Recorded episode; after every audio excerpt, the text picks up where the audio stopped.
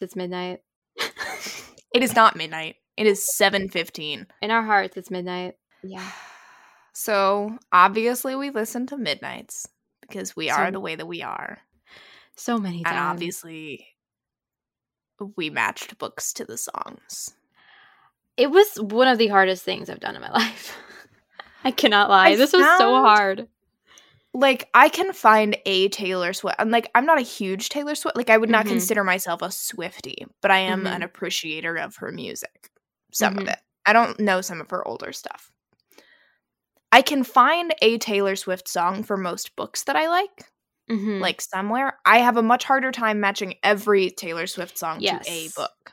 Because not all of them are about romance. Mm-hmm. I started doing a thing where, like, for some reviews, I would like pair it with a Taylor Swift song if it like made me think of one. Mhm. Um, and so I felt that way too. Like, there were a few that I was like, "This is clearly it. I know it. Whatever." And then fucking Midnight Rain, like, talk about That wanting pain. Like, it was the hard. Well, because my one dilemma was that I didn't want to re- repeat authors, but I I had to say fuck it. And- oh boy, did I repeat some authors. Well, that's why I because I wanted to like have like a list of just like different types, and so I really tried, but Midnight Rain I couldn't get away from Elizabeth Everett because another book of hers is in my list, and I I just I sat at the table, I sat on my bed on the couch, I could not think of a, a book that fit it because it's like Grumpy I Sunshine. Yeah, but like but she has to leave him for fame, and she wants pain, and right. there was just uh, but then he was sunshine and then she was rain so then uh, the other books but, but i really wanted to stick to like the he was sunshine because i Mhm. wanted to really like it was hard well, and we should note for the listener, we we paired historicals. yes these are all historicals which was doubly hard Right. i think we added an extra level of just fucking insanity to this because it was right. it ugh. I really struggled with like high infidelity. How do you write a Mm. song or, or match a romance book to a song about cheating? Oh i've got I one. found one. yeah i had one that had me I wonder if we have the same one. i fucking hope so i was rooting for cheating We probably I have was the same I was like, book. cheat, bitch, cheat. I was so excited for her to cheat. Wait, maybe we don't have the same. We'll see. Oh. We'll, we'll see when we get there. Uh, So we, I? we paired Welcome to Mhm. Romance Your TBR, a Yeah. special Midnight's edition, Yep, it's Um, Hannah. What's and your name? Caroline. What's your name? We're trying to remember to introduce ourselves. Yeah. Apparently, I'm just trying to remember Caroline. So I knew your name. Listen, get out of town. Yeah. Anyway, Yeah. so do you do you have like other like did you write out all of the different books you considered for each song or did you I had such a hard time. Most of them only have one option. There were a few, but I truly have like one option okay for each. I might so- we'll go through we'll each And share our then pick just the backups. I might throw out some backup ones Please Um, do. Because like it's a whole thing. Like if you like one song and you want that vibe, here Right, a few right. books. So this was tricky also I will say number one I did not avoid repeating authors number Mhm. two sometimes it doesn't match the whole song but it matches Yeah. like a part of the like a lyric or And the that's- vibe that's where I I really got intensely like fixated on matching like pretty much the Yeah. entire like song and like vibe. So like it Mhm. was and like I didn't need to, but something No. about it I just couldn't not. I'm the same way And there there were a few obviously that I'm just like you know that one we can kind of Yeah. we can we can finagle it. It'll be Mhm. fine.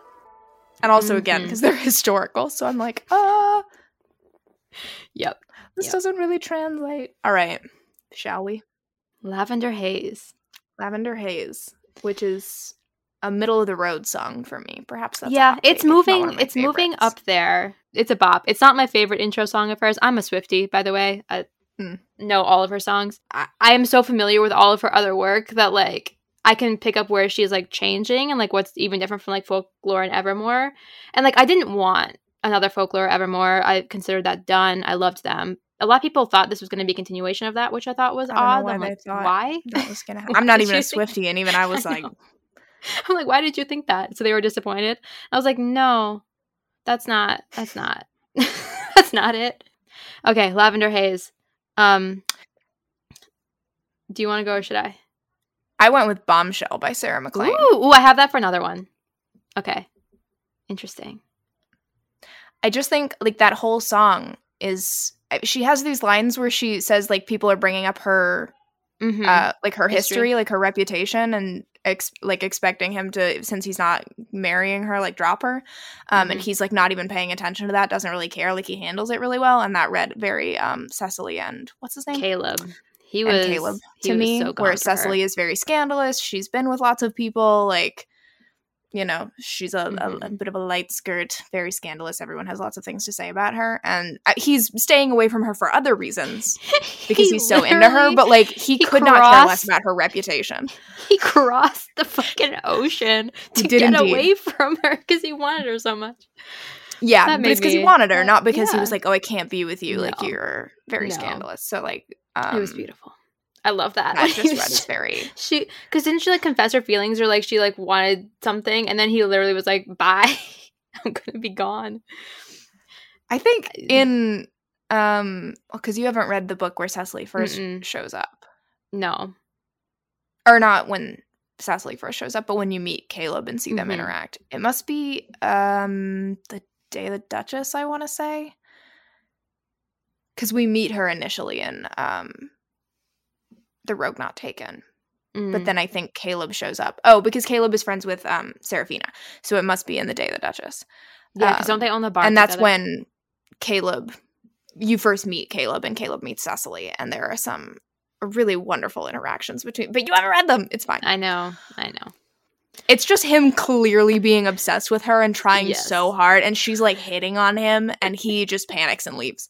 Good for him. So that's my Lavender Haze pick is Bombshell. And that, and that's why I love Matthew and Daisy because Matthew was so fucking scared of his feelings and he couldn't do it. Okay, um, so I had Devil's Own Duke by Lenora Bell. I cheated a little bit because this one's also like a purple cover, and it has the color lavender in it in a few places. So I was like, you know, we're gonna do that. Um, It worked. but it's a Cinderella retelling, and that's a huge theme with this album. Is midnight, obviously Cinderella, midnight. First line of the song, "Meet me at midnight." They have a kiss at midnight. Um, The history thing. He is the he's claiming to be an heir to her father's. Uh, I think it's a dukedom. Obviously, it's Devil's Own Duke, and she's been trying to convince her father to get married because he needs to produce an heir. Um, so she's not the one being forced or like initially being forced to get married. Um, and then once the father has a mistress and he just wants to be with her, he doesn't care about getting an heir. So then she's like, no, you have to. And then when Ash comes into town and he's like, I'm your heir, the father's like, great. I don't have to get married anymore. And then um, they get caught in a kiss at midnight. And then the father's like, perfect. You guys can get married. This is killing two birds with one stone. I'm having a great time. She um owns vineyards on their land. And so she doesn't want to get married because um she doesn't want ash to replace the vineyards with stables because he wants to breed horses and make money. Um so then the entire book is her trying to convince him that her wine is good enough um and deserves to be kept. So a lot of it is like she doesn't want to get married. She's very independent.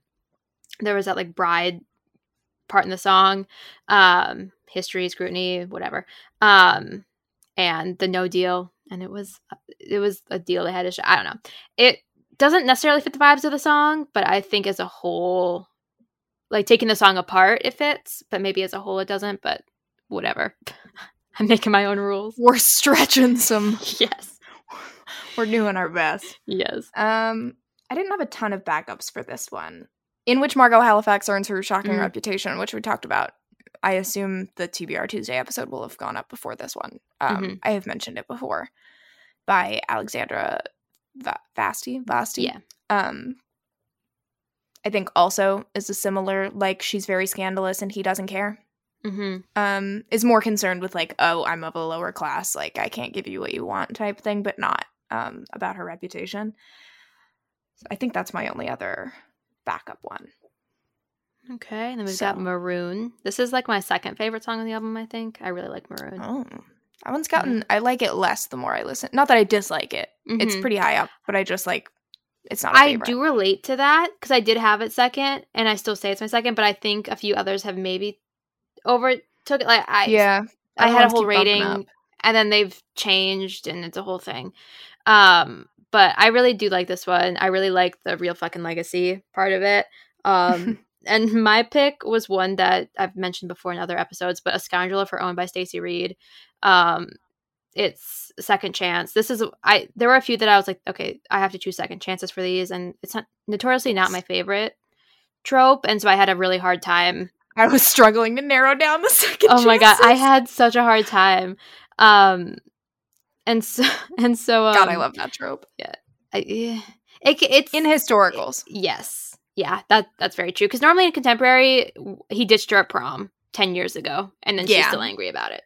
Um, but I mean, a scoundrel of her own is just really full of pining and friends, and there's a good floor scene. I know that part in the song. She's like, "We're on the floor," and in Sure. the in the book, they're in the cottage on the floor. Um, but they were separated for 15 years, basically, and they lost each other. There was silence and telephones probably I don't know when they were invented come for me, but um they were just it was a long separation, but he's always loved her and then she kind of like Mm. had to forget about him and it was a whole thing. But that one I felt fit pretty well. Nice. My pick is. I'm trying to think if there are that many of them or if it's just two back to back. Another Sarah MacLean. Mm. I think those are my only two. Nope, there's at least one more later on my list. Listen, I actually did a separate list where I matched every single Sarah MacLean book to a song on Mm. Midnights.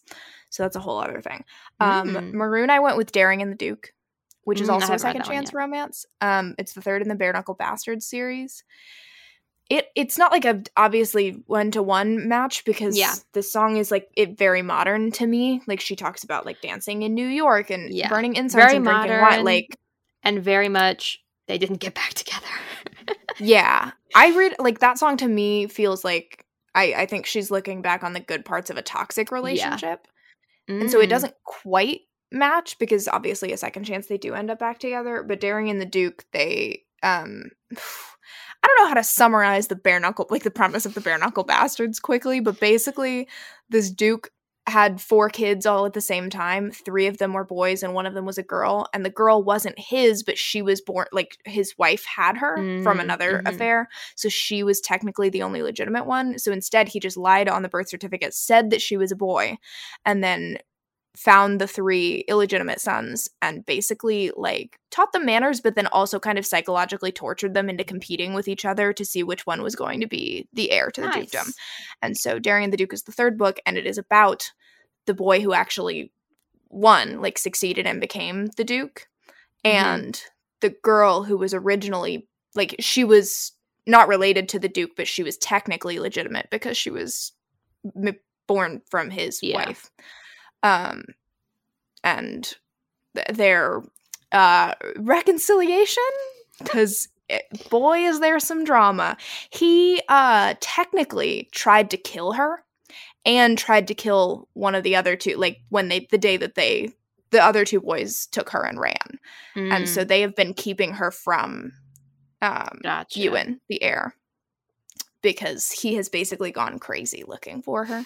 And he's also still been in love with him this whole time. So the vibes were there for me, even though the lyrics don't necessarily match up. I think about the like mm-hmm. I wake memory over me. That's a real fucking legacy. Yeah. See that that's the part that really stuck out. years. Yeah. Oh yeah. So that was mine. And then I had just like a list of other second chance where like to have and to hoax. The vibes not there at all. Mm. It's just a second chance marriage in crisis and I liked it. um but like that's a like happy go lucky slapstick comedy. Uh, Well, that's the thing. I had books that I wanted to include because I haven't talked about them yet on the podcast. But I was like, okay, Hannah, get control Yeah, of no. yourself. There are a few other ones that I gave to another song, but that also could have worked for this one. Um Mhm. How to Deceive a Duke by Samara Parish is another one that I thought worked. Yeah. I could see that. Which is another it's a second chance romance. They like had a and that's pretty passionate affair and then broke up. Yeah. It is it Yeah. is fairly angsty. Um, Just angsty in the sense that there's just a lot of things working against the relationship. and- yes. Yeah. And I think it has the benefit of like I mean the the one that I picked, Daring and the Duke also has like little flashback scenes where they're like remembering the time they spent Mhm. together and how like good it was, which I think is the vibe of the song. So, Relatable. next is my personal favorite song, Antihero. This is a great song. It's a Ooh, great it's so good. Best song, and I will take It- no criticism. it's very fun. And okay, I I'm not gonna say okay that sentence was gonna come out wrong. I love the line "sexy baby." It's such it's so fun to sing. It's it's a really good time, and I, it makes sense. Like even without knowing, because I didn't know the Thirty Rock reference, but like even without knowing, I thought it kind of like made sense. The what? 30 Rock, apparently in an episode of 30 Rock, that's where the reference started, I think, in like 2011. Oh, I thought it Um, was there's- just like a, a like a way that like, no, there's like a whole 30 Rock episode. horror movies. No, there's like a 30 Rock episode where she like dresses up as a kid and she's like, I'm a sexy baby. and then my mom thought it was Jamie Tartt. Yeah, a sexy little baby. Yeah, baby. I just love Jamie. Um, sure. Oh my god, I love him. Um, I don't know about Thirty Rock, but I did get the like Same. infantilizing women in Right? Hollywood and such. Or well, she's not Hollywood, but yeah, I have a great time with that line. Great time with the song, and I think her voice sounds very good in it. I'm it. I just identify as an anti-hero, so Mm, um that one is fun. I like the whole time i was like i love unlikable heroines and this song is like i had to find an unlikable heroine for it Mhm. you know? Mhm. like and i love them especially because people tend to not like them. And i actually struggled. I guess i've read more unlikable heroines in contemporary than i have in historicals. I found a true. few. The one that i ultimately went with was the perfect crimes of marianne hayes by cat sebastian. Oh, I have that one for another one. Interesting Uh huh. Look at us. Um, I just very much. Marianne's like not a good person, Yeah. and she knows it, and she accepts that, Yeah. and then commits crimes. And I love. I don't remember. it. It's been a while since I read it, so I don't remember how much she like gets down on herself, and so now I'm like, I don't have the lyrics pulled up, but there were a few that I were like, mm, or that I were, I w- words. I was like, this feels very like Marianne Hayes' internal monologue to me, um, Mhm. especially once she starts like, getting really mean to Rob and like pushing him away, and then would like kind of berate herself for it. Yeah. But like she couldn't really help it. That's just the way that she is. But it's fine because Rob is wonderful. he was. Ugh, I just love Marianne Hayes. Mm-hmm. Yeah. Um, mine is on both counts an anti-hero because people don't really like this book. But Angelika Frankenstein makes her match. Um, I thought Mm. Angelika was a good fit. She's a bit of a narcissist. Oh, she gets older, never wiser until she meets the hero. She, her midnights become afternoons because she's cutting people up. Um, ghosts. Her she's scheming literally by bringing people back from the dead. Like it, it, and it just a lot of the vibes, like the tone maybe of the song doesn't really fit. You know, the upbeat, but I thought the lyrics kind of fit her. Oh, I think Angelika Frankenstein would listen to that. That's funny because I identified with Angelika and liked her for being unlikable for the Yeah. same reasons that I identify with Yeah. Antihero. Great exactly, and like she has a great. She has great growth in that book, which I Mhm. think people who DNF don't get to see that. So, like, I understand, like, if you DNF at a certain point, you're like, "What the fuck Mhm. is this?"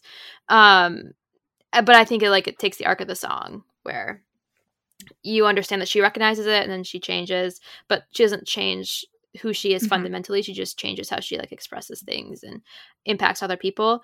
Um, and she's also wanted for the money, Mm. um, because she's rich and people are always trying to like get with her, but she's very selective. Um, that one was tied for glitch only because of the stitch line in glitch, but it has none of the other vibes. That's fair. but There's a really great but yeah, I don't know if it was like one line or if there were just a few different moments there where like she really was actively trying to be a kinder person and in doing so would like Yeah. put her foot in her mouth or do something harmful not realizing and I was like that hit. Yep. Um yeah, because she was trying to give like um food. Like she she was really trying, and, yeah. that was like the gut wrenching part was that you could tell that she was trying, that she hated herself, Mhm. especially once, um, what was his name, Sam? who? What was it? The hero? Who's the he- the hero in that book? Will? Angelika. Will. I was like, who is Sam? I don't do names. I don't know. I don't do names well. Um, and so when Will, you know, was resurrected, um, he was really just like confused as to what she was doing all the time because he was just that wasn't who he fundamentally was, and so she kind of like checked herself and was like, "Whoa, this is privilege, and this is this and that." Um, and I mean, I love that book, but maybe I'm an I'm an anti-hero for loving it. I don't know. It was real good. That was I that one. my And then the well, next, hold on, my runners Ooh, up because one of them I used for something else, so I won't Mm. mention it. But Her Countess to Gotcha. Cherish by oh, what is that author? We'll link it. Her Countess to Cherish read- is. I think you read it. Maybe you didn't. We read it for yeah, book club. I definitely read Um, this. Her Countess.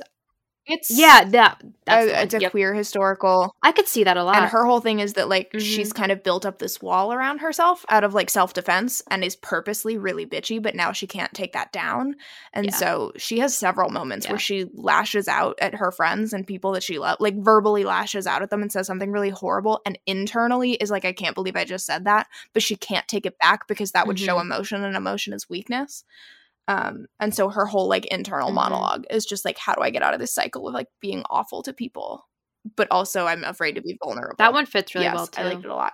And then also, this one doesn't really fit, That- but the vampire who loved me, he's the anti-hero. I, I feel like I felt it, I thought about those books a lot. I did too. I actually think I paired the vampire who loved me with several, and I didn't give it to any of them ultimately, but I was like, Yeah. Julian Kane is the Yeah. anti-hero.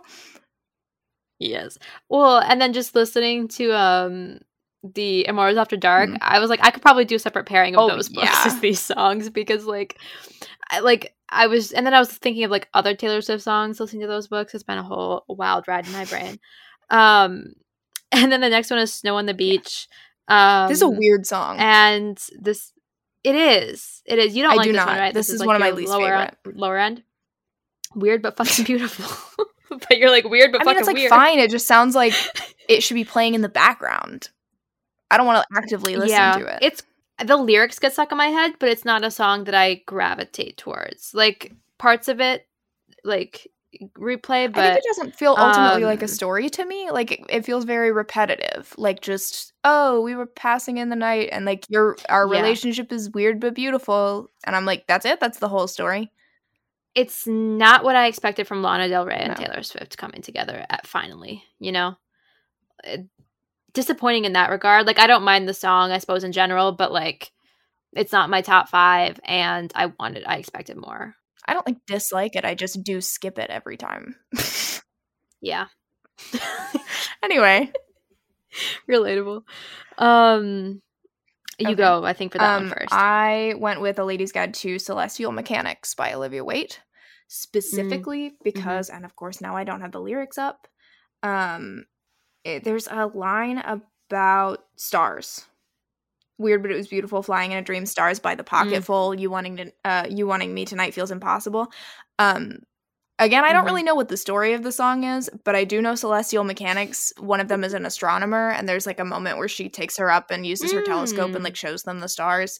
And also, it's like a sapphic historical, perfect. and so the like hmm you wanting me feels impossible. All of that sort of feels like Mhm. it ties in together. Um, and then just like the vibes. I don't know. The vibes felt right Yeah. to me, so that's mine. Was it like a like a softer book? Because I feel like the song is like Yeah. pretty soft. I mean, there's a there's Like- conflict, but it's not yeah, it's not like Yeah. homophobia is the conflict or anything like that. It's it, Yeah. it felt pretty soft to me. hmm and that's why mine is Scandal in Spring. to bring it up again. Um, I mean, Matthew thought the entire time that this was impossible. I mean, he's been holding himself back for as long as he's known Daisy. Um, and I just kind of vibed with a weird but fucking beautiful. Daisy's a little bit She's weird. a little weird. And he's like, Yeah, you're weird, but you're fucking beautiful. Um, that's another one where it's kind of like a toss away. I was like, you know, the song is just about someone like just like not thinking that the love was gonna happen, and then it did. And then I was like, you know, we're gonna get Scandal and Spring up in here Sure. because I will not let it die. I will not There let it go. rest. I ran, one of my runners up was Devil in Yeah. Winter. Um, because it also was like th- it's a Mm. weird, unexpected relationship, and it works. Yep. Yep. I know it's like I'm gonna find better books as I Yeah. keep reading, but We're we're working with what we've got. it's hard. It's Wicked hard on the out here. Wallflower was my other one, by the way, Mhm. strictly because when they Mm. first have sex, it's on the roof, and it's like at night on the Mm. roof, and they're like up there in the stars, and it's like it, it- like when I'm listening to Snow on that, like that's the scene that pops into my head. Mm-hmm. Uh, speaking of stars, the Governess Game, I think it's the Governess Game or Gambit or something by Tessa Dare, second one in her most recent series. She's an astronomer, and they like have sex on a hill under the stars. Okay, well there So, you go. Um, and and kind of, and he's kind of maybe weird but fucking beautiful. Um, th- he thinks she's a governess, and she's just kind of at his door because I, for some reason, I don't know. Um, You're on your own, kid. and the you next one is you're on your own, kid. Yeah, Sure. Uh, this one again is a song I like, but it's not necessarily my favorite. But a book I love, Duchess by Midnight, my second Cinderella retelling that I've mentioned so far. Um, she's it's a like reverse of the Cinderella, so she's basically the evil stepsister, and so she did a lot of work in the past to get to a point where she's not the the villain anymore. So this one also kind of worked for antihero. Um, but I liked because I mean her step or her actual mother is just bad. Um, she's really dismissive and mean, and you know brings out her flaws. Um, and so Drew Drew uh, Drew's Mina, the main character, she lashes out a ton in the past, and she's not a good person. She's really bad to Cindy, her stepsister, Cinderella. Um, and I just really felt it related to like she was on her own. She had to learn lessons and you know do all of this work by herself. Um and obviously she ends up with um the duke. It was such a good book um because you you like see cindy with the prince and then they somehow come together. And it was just a very fun time. Um and i will bring that book up any chance i can get as well because there was sexy bird watching. Like she was getting absolutely railed while watching for birds and it was fun. So Well, there you have it. This one you're on your own wasn't initially one of my favorites, and now is definitely in the Mhm. top few for me. I think single handedly, the Mhm. bridge just makes me cry every time. That's one of my favorite bridges. I went with the League of Gentlewomen Witches by India Holton. Mm. I just feel like Charlotte That's was a good always on her own anyway, and also really specifically the whole like I've done all of this to achieve this thing that I want.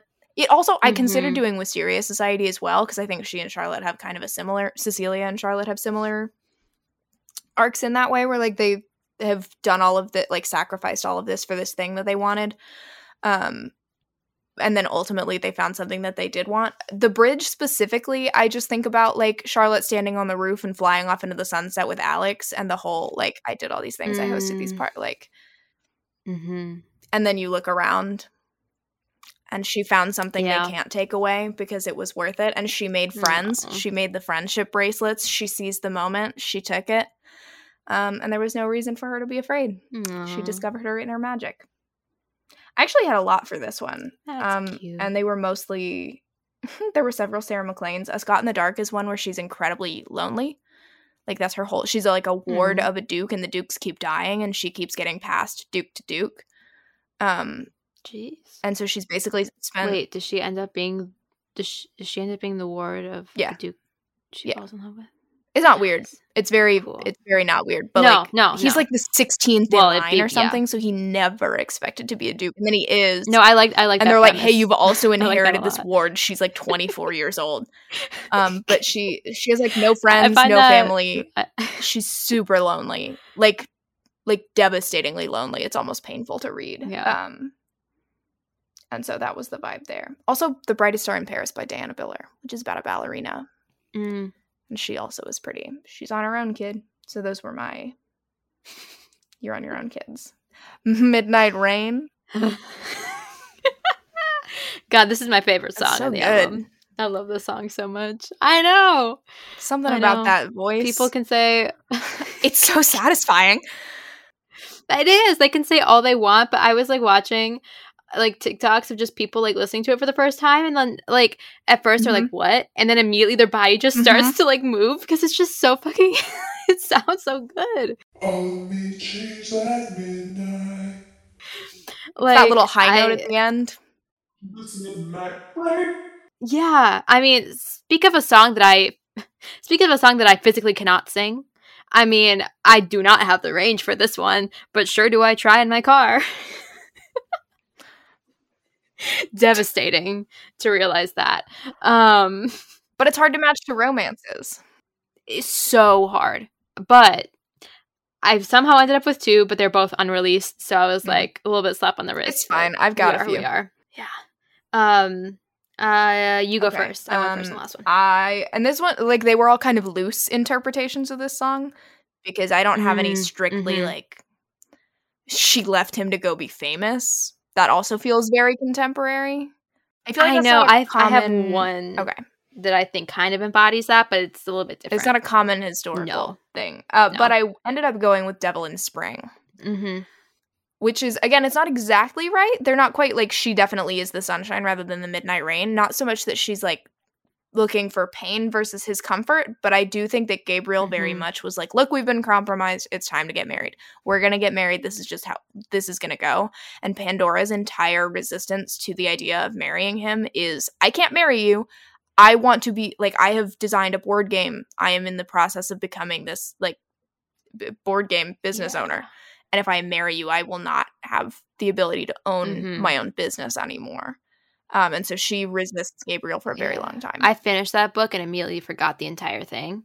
Um, so thank you for that little summary because now it's coming back to me. I liked it; it was fine, but It's not one of my Yeah. favorites, but there are some very sweet moments, Mhm. and I really like Pandora. I liked and when I, I, was listening to it. specifically really enjoyed her being like, "No, I will not marry you," and Gabriel, who's like the son of Sebastian Saint Vincent, and also in line to be a duke, and he's like, "What do you mean Mm-hmm. you won't marry me? What are you talking about?" And she's like, "I I have a board game."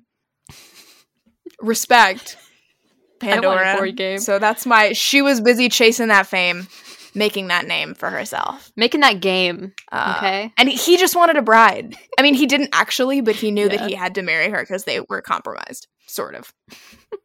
Okay. Um, my first one is A Love by Design by Elizabeth Everett. Um, so they were childhood sweethearts, and um, she was going to elope with him, but she wanted to be an architect, and she was very smart, and she had a lot of dreams.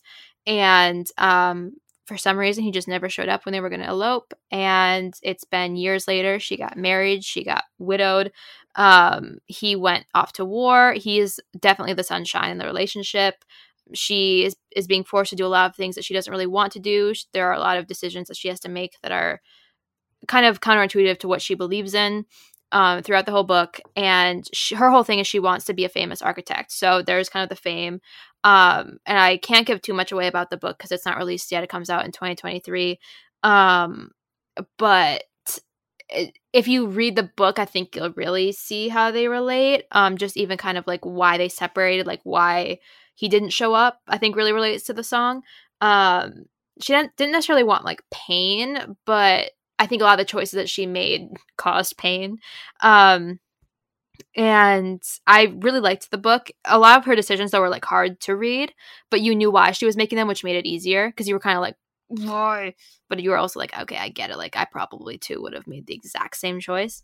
Um and so that was that's the closest i could get because it had i think the right vibes. It's kind of like a sadder book and just more like introspective um and then duke gets even by Joanna Shupe again. Um that the cover fits this one midnight and this was like dark blue very pretty cover. Um she she basically just doesn't want to be a bride. Um fuck i'm gonna forget their names. I, names and i i don't know. Uh have you you haven't read that series yet have you? No. uh what's her name?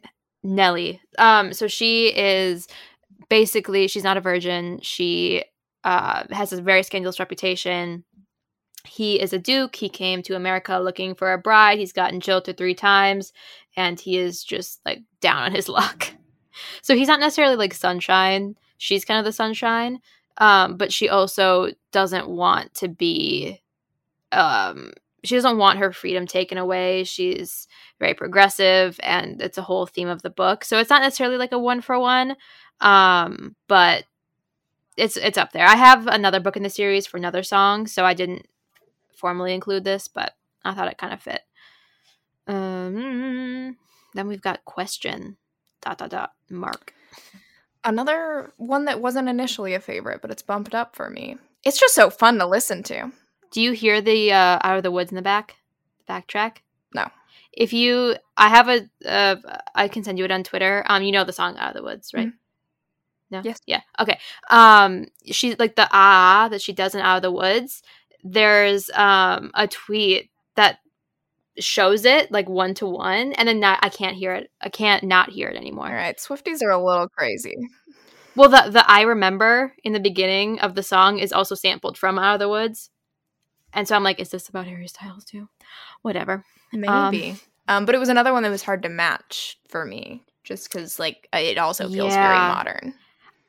I what I first did was go the good girl, sad boy, Mm. and then I was like, what if I do one with like a good girl scene? Why are you the way that you are? I love Be- it. mm, we can't change it. Uh, the Bride Goes Rogue from the Joanna Shupe series. Um, that book is fucking hot. Um, so, so there's a huge gravel scene. She is a good girl. Um, he calls her good girl multiple occasions. Um, he's sad. His friend just got ran over by a train, and he's also he's also just dealing with other things. He's a sad boy. He's a sad gentleman. Yeah. Um, so he's dealing with that. She's operated under the assumption for the past few years that she was going to marry him because her fathers had like signed a contract. And then she kind of just like goes wild after he rejects her. They meet at a uh, masquerade, but they don't know each other. And then they just, they get to like third base. As you do. and it's very hot. It's like her first. Why don't we have masquerades anymore, by the way? I, I fucking wish. Where are all the masquerade those parties? masks seem so fun. And I want like full masquerade, we shouldn't be able to tell your identity type masquerade. mm-hmm. Dangerous, Mhm. perhaps. I want the drama of it. It's so dramatic. like the ball gowns. Ugh. the like hooking up with people that you don't know who they are, so you don't know like what the drama Yeah. is that you're creating. So wow. so we we need like a masquerade orgy, which is what this. All right, was. I don't know. I wouldn't take it that far. Well, it was like one of those like it was like a French demi monde, like Ah, yes, of course, you know, as they do. um, as they do. Um, then she the one part of the song is like on your mind with some dickhead guy. The Duke was courting her. He's not a dickhead, but Preston sure thought he was a dickhead. Um, and just conversations and talking about it and uh crowded room, kissing in a crowded room. I mean, no one really applauded for them, but she did get absolutely ravished in a crowded room. when he was like they were like in the like a suite above. So yeah, that's that's mine. I also went with the kiss in a crowded room. Have you ever had someone kiss you in a Mm. crowded room? And again, they were not like applauded. Their friends didn't make fun of them, but I went with Portrait of a Scotsman. Hear me out. I know Mm. overall, like the story doesn't quite match up, but if you take pieces of it, it does. Okay. So if you I ever had someone kiss you in a crowded room, Mm-hmm. um, oh, the whole like, I think I want some explanations, very much Hattie vibes. Yeah. As soon as she finds out that he tricked her into marrying him Yeah. or being forced to marry him, and she's like, oh, so you've just ruined everything. Um, and the whole like, do you wish you could still touch her? Like you've you've ruined everything, Mhm. and now you can't be with her. And that very much is the like initially like they had kind That's of good, it off. yeah. Their like relationship was developing. Um, Mhm. they didn't quite get through the wedding night because she kind of panicked a little bit, but he was like, "That's fine, we'll get there." And then she found out that the entire Yeah. kiss was a setup, and she was like, "Nope, I'm gonna ruin your life." Um, and then again, he didn't like sneak out in the middle of the night. She did. Or I don't know if it was in the middle of the Mm. night. Maybe I think was he the one that was like, "I'm gonna go to Scotland," and she leaves. That's what it is. He's like, "I'm gonna go to Scotland." Bye. And she's like, "Fine, I'm leaving to go to Paris." But he follows her, and he's like, "Nope, you're coming to Scotland with me." Um, so he does sneak out in the middle of the night, I guess, unless I'm Mhm. misremembering that book. Um, and then he spends a lot of that book wishing he could still touch her, like Yes, desperately wishing and fantasizing about it, and it's real hot. I love that book. My other ones were, and this this is the only one that I added that I have not read. Mm, mhm. I had a couple other ones that got mentioned later, but Aphrodite and the Duke, I read like the Mm. very first few pages of it, and I haven't gone back and finished it yet. Um, but just the premise of it, I know, is that they like I think grew up together and were friends, Mhm. and he s- basically said that he was going to propose to her, and then he never showed up and ended up marrying someone else, and now it's years later, and he's a widower. Um, and I think they run into each other again, and so that also very much was the like Mhm. like kiss her and leave like i would like some explanations i don't know if she demands explanations Yeah. because i haven't read it Well, i, I, would. she I sure would. I. It's really hard Um, for me when someone else gets married in the time frame. Like I mentioned, it, like she got married in the A Love by Design. Um, like it's just really hard for me to, to like get over that hurdle. I mean, it happens free quite frequently, I would say, in the genre. It's so like I have to historical, deal with it. Um, but I still get kind of like, really, you didn't wait, but again, they didn't necessarily have to, and whatever. oh but in this case it wasn't Yeah. wait he married someone else and you're not sure why Yeah, yeah. anyway I that one's on my TBR. I have the um the audiobook to read. I like I I got the audiobook and then I couldn't finish it in time and I was like, Mm. okay, it's fine. I'll just put it back on hold and Story get of my it life. Soon. Yeah. Vigilante shit. I don't dress for women. I don't dress for men. I dress as a harlequin. Did you pick that one as your I sure did. Oh, I thought about it, but I hadn't read. I mean, I've only read the first Maiden Lane book, so that's true. I couldn't use. I think most of them dress as har- the Harlequin thing. Um, there were like a few that you could have done, but Thief of Shadows was sure the one I picked because that's my favorite of the series. Um, the real, really nothing else. Like, there's no real other. I just wanted to say that line. Um, so one that fits a little bit better, maybe, is uh, what is it? Uh, Duke in Time by Janna MacGregor. Um, did you have you read that one? It's where she finds out that her husband, who just died, had two other wives. Oh, Yeah, yeah. So she just gets married, and before he could consummate the marriage, he leaves her. I think on the wedding night, and then he goes out on his horse. He ends up, I think, like falling and breaking his neck. And so then she, um, you know, they get have the will read, and then you find out she was never actually married to him. He had another wife who got pregnant, and then there was another one who also thought she was his wife, but they hadn't actually been married yet. I don't think. Um, so I- he, they didn't necessarily get revenge on him because he, he done did die, but um, it was a lot of like the women coming together and just like shit, like you know, spitting on his grave and being real mad at him. Um, and I really liked that book. It was very fun. Um, so that was like my other one that kind of related to the whole men suck. I went Perks of Loving a Wallflower. Actually, Mm. technically, like the entire Wynchester series kind of works, Mhm. but specifically the Perks of Loving a Wallflower. Um, because Tommy's like her talent is that she's a master of disguise. Like she she has an entire room full of different costumes and things. She She, sure can does. turn herself into a whole different person. She spends lots of the first book as a different person. Like as an she is woman. a master of disguise. Mhm. She is excellent at it, and so quite literally, I don't know that she's dressing for revenge specifically. Sometimes there's revenge, but definitely Mhm. it's for vigilante justice, which is why kind of the whole series because the Wynchesters Yeah. are like a adopted family of vigilante hmm It's a, of they're vigilantes. cool. I- yeah, They're very cool. It's a great series. Um, but Perks of Loving a Wallflower specifically, she is dressing for it. for my my hold for the third audiobook just came in, so I'm living large. I'm excited for that one. And then my backup ones were um, Heartbreaker and The Queer Principles of Kit Webb by Sarah MacLean and Yeah, um, I have Sebastian. the uh, I have the entire Hell's Belles series for another one. Yeah. Um, which mean, wonder look, which one that yeah. it's big. I, and again, Adelaide is specifically isn't dressing for event, but really just like no, but Hell's she Bells. was like she that's was trying to get energy. justice though. Like I searched for those. Yeah, which is why I was thinking of her. book. Um, Yep. what's she called? The marriage breaker. The no the um The- the, Oh my god! I just read breaker this book not that long ago. the the Okay, look, it's fine. The No, point is, not. she has a special nickname because she does background research on men and shows up and gives it to the family of the women that they're trying to marry and just like ruins their lives and is like, no, nope, what the fuck was her name? I don't know. It was cute and catchy, but they only talked about it in the beginning. It was something. It was something breaker, but it wasn't the heartbreaker.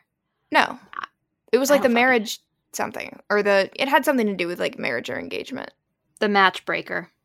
That makes more sense. Yes. There we are. So she's the match that breaker. was- I was gonna she- kill me. Definitely dressing for revenge. Mhm. um, or at least justice, yep. as you said. Yep. And then So- queer principle, queer principles. Percy also loves clothes, Mhm. loves dressing up, and Mhm. is out for revenge straight up. So maybe I should have gone with that one as my number one. I like Perks though. I think Perks is solid. Yeah. And then we've got Bejeweled. Um this one I struggled. yeah, this this one I think came at the end for me and I kind of just said fuck it and I picked a book and it ended up actually really fitting with the music video because it's another Cinderella. I I also wanted to have cuz like a few of these have midnight in the title, so I just thought it was being fun. Um so it's A Kiss at Midnight by Eloisa James. Um Cinderella trope. She has to pretend to be her stepsister um, and go to this. I think he's a duke or he's a, maybe a prince. He's something. He's got a big old castle. It she i mean bejeweled really to me just feels like like the she polishes up real nice. I mean she's technically cinderella so like you know she has to start to dress up and like polish up and like she's actually like very beautiful and all of that. And she was like locked away during the ball um and he basically gave he gave her a book of um i don't know if it was like a medical book or like a book of erotic uh stories and images but she was literally like these cocks don't match up to yours, so I can't read this because this is disappointing. I'm going to read your like archaeology book instead. and then he comes back after locking her in the room after the ball, and it was very good. Um, there are lots of jewels, and I mean, he's like, I think, I think he's actually a prince. Um, dancing all night, she found confidence. Um, and there's like a lyric about shoes in there, shoes I gave you. I don't know, Cinderella loses her shoes, so there we are. This one I struggled because I really wanted to match it to the actual storyline. And I swear somewhere in the back of my brain there is a mm-hmm. book that mm-hmm. matches the actual story of this song, which is You Don't Appreciate Me. And so I'm going to show you exactly yeah like what it is which i that to me reads like a marriage in crisis book where the heroine is like you do not appreciate me yeah. so i don't know maybe to have and Hoax would work for something like that and is like whatever.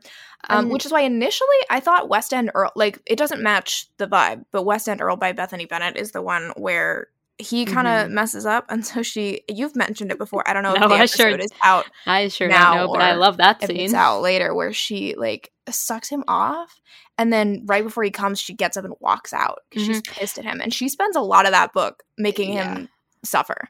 Uh-huh. Like she kind of ruins that man's life, and that was the energy of Bejeweled to me, but it wasn't my pick. And again, Kiss of a Demon King. Very much the same vibes, except for he didn't realize in West End Earl that she was like angry at him, so he just thought he was just gonna get a real happy ending, and then sh- he was so confused and she just like walked out. That was the biggest power move. It was quite. Um, I have seen in a book. It was fabulous.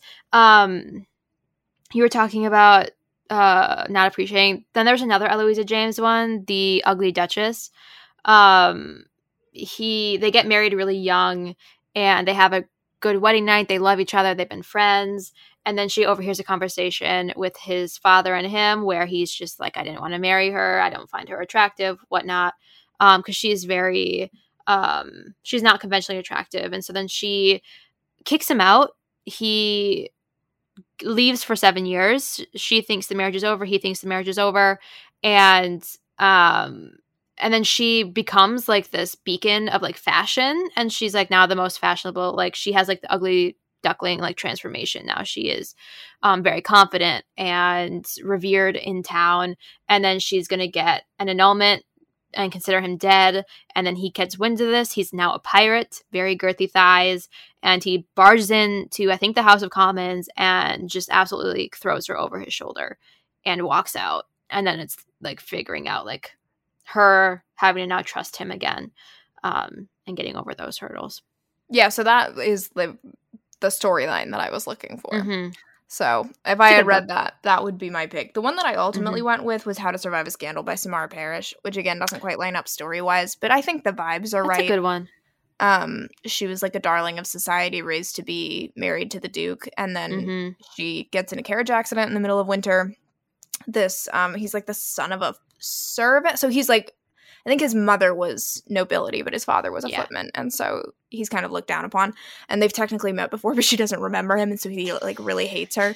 Um, but he finds her and he saves her by like dragging her into this abandoned mm-hmm. cottage and stripping them both down and trying to warm her up so that she doesn't get hypothermia. And then the duke she's betrothed to, who never wanted to marry her anyway, and her father and this really nosy gossip all find them and are like, and "Well, you have to fun. get married." Um, and so very Neither like you don't appreciate me yeah. energy, but also very like I'm gonna dress up and I'm gonna throw a party and I'm gonna impress all your clients, and mm-hmm. it's gonna be amazing.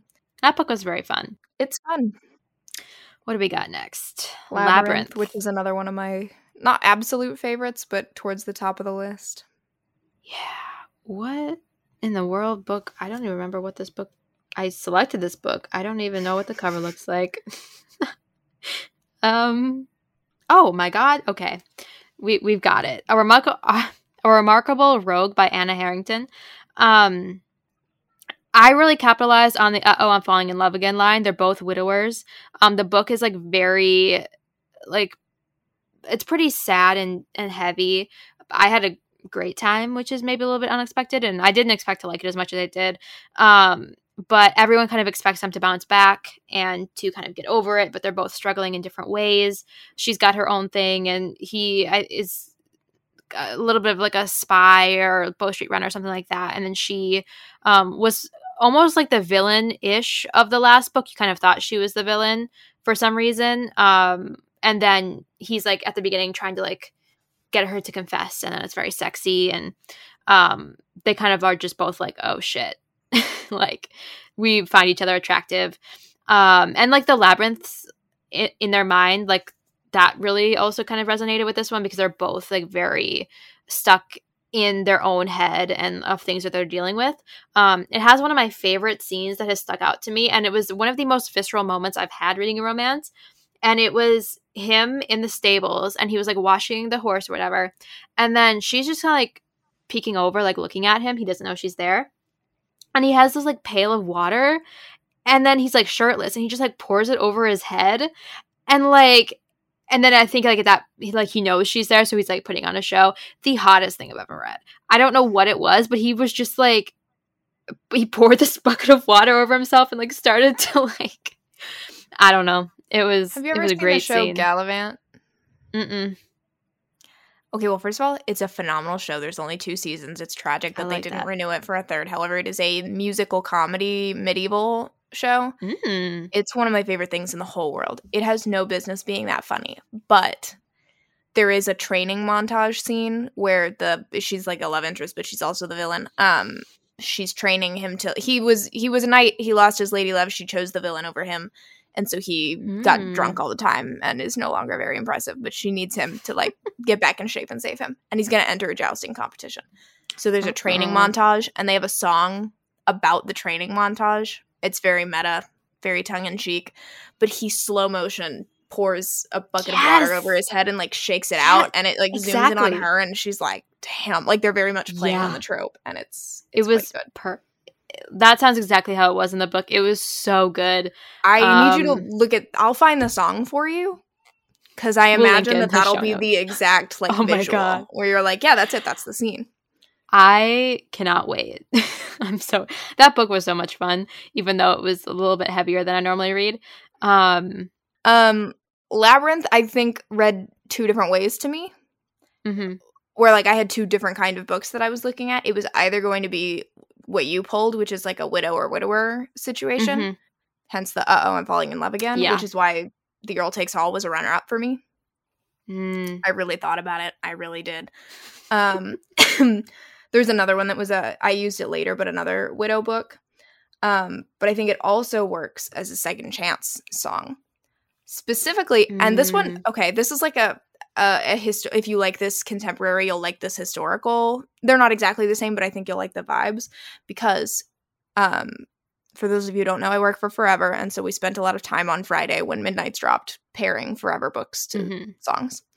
And Dana matched um, Before I Let Go by Kennedy Ryan, which comes out in November, to Labyrinth.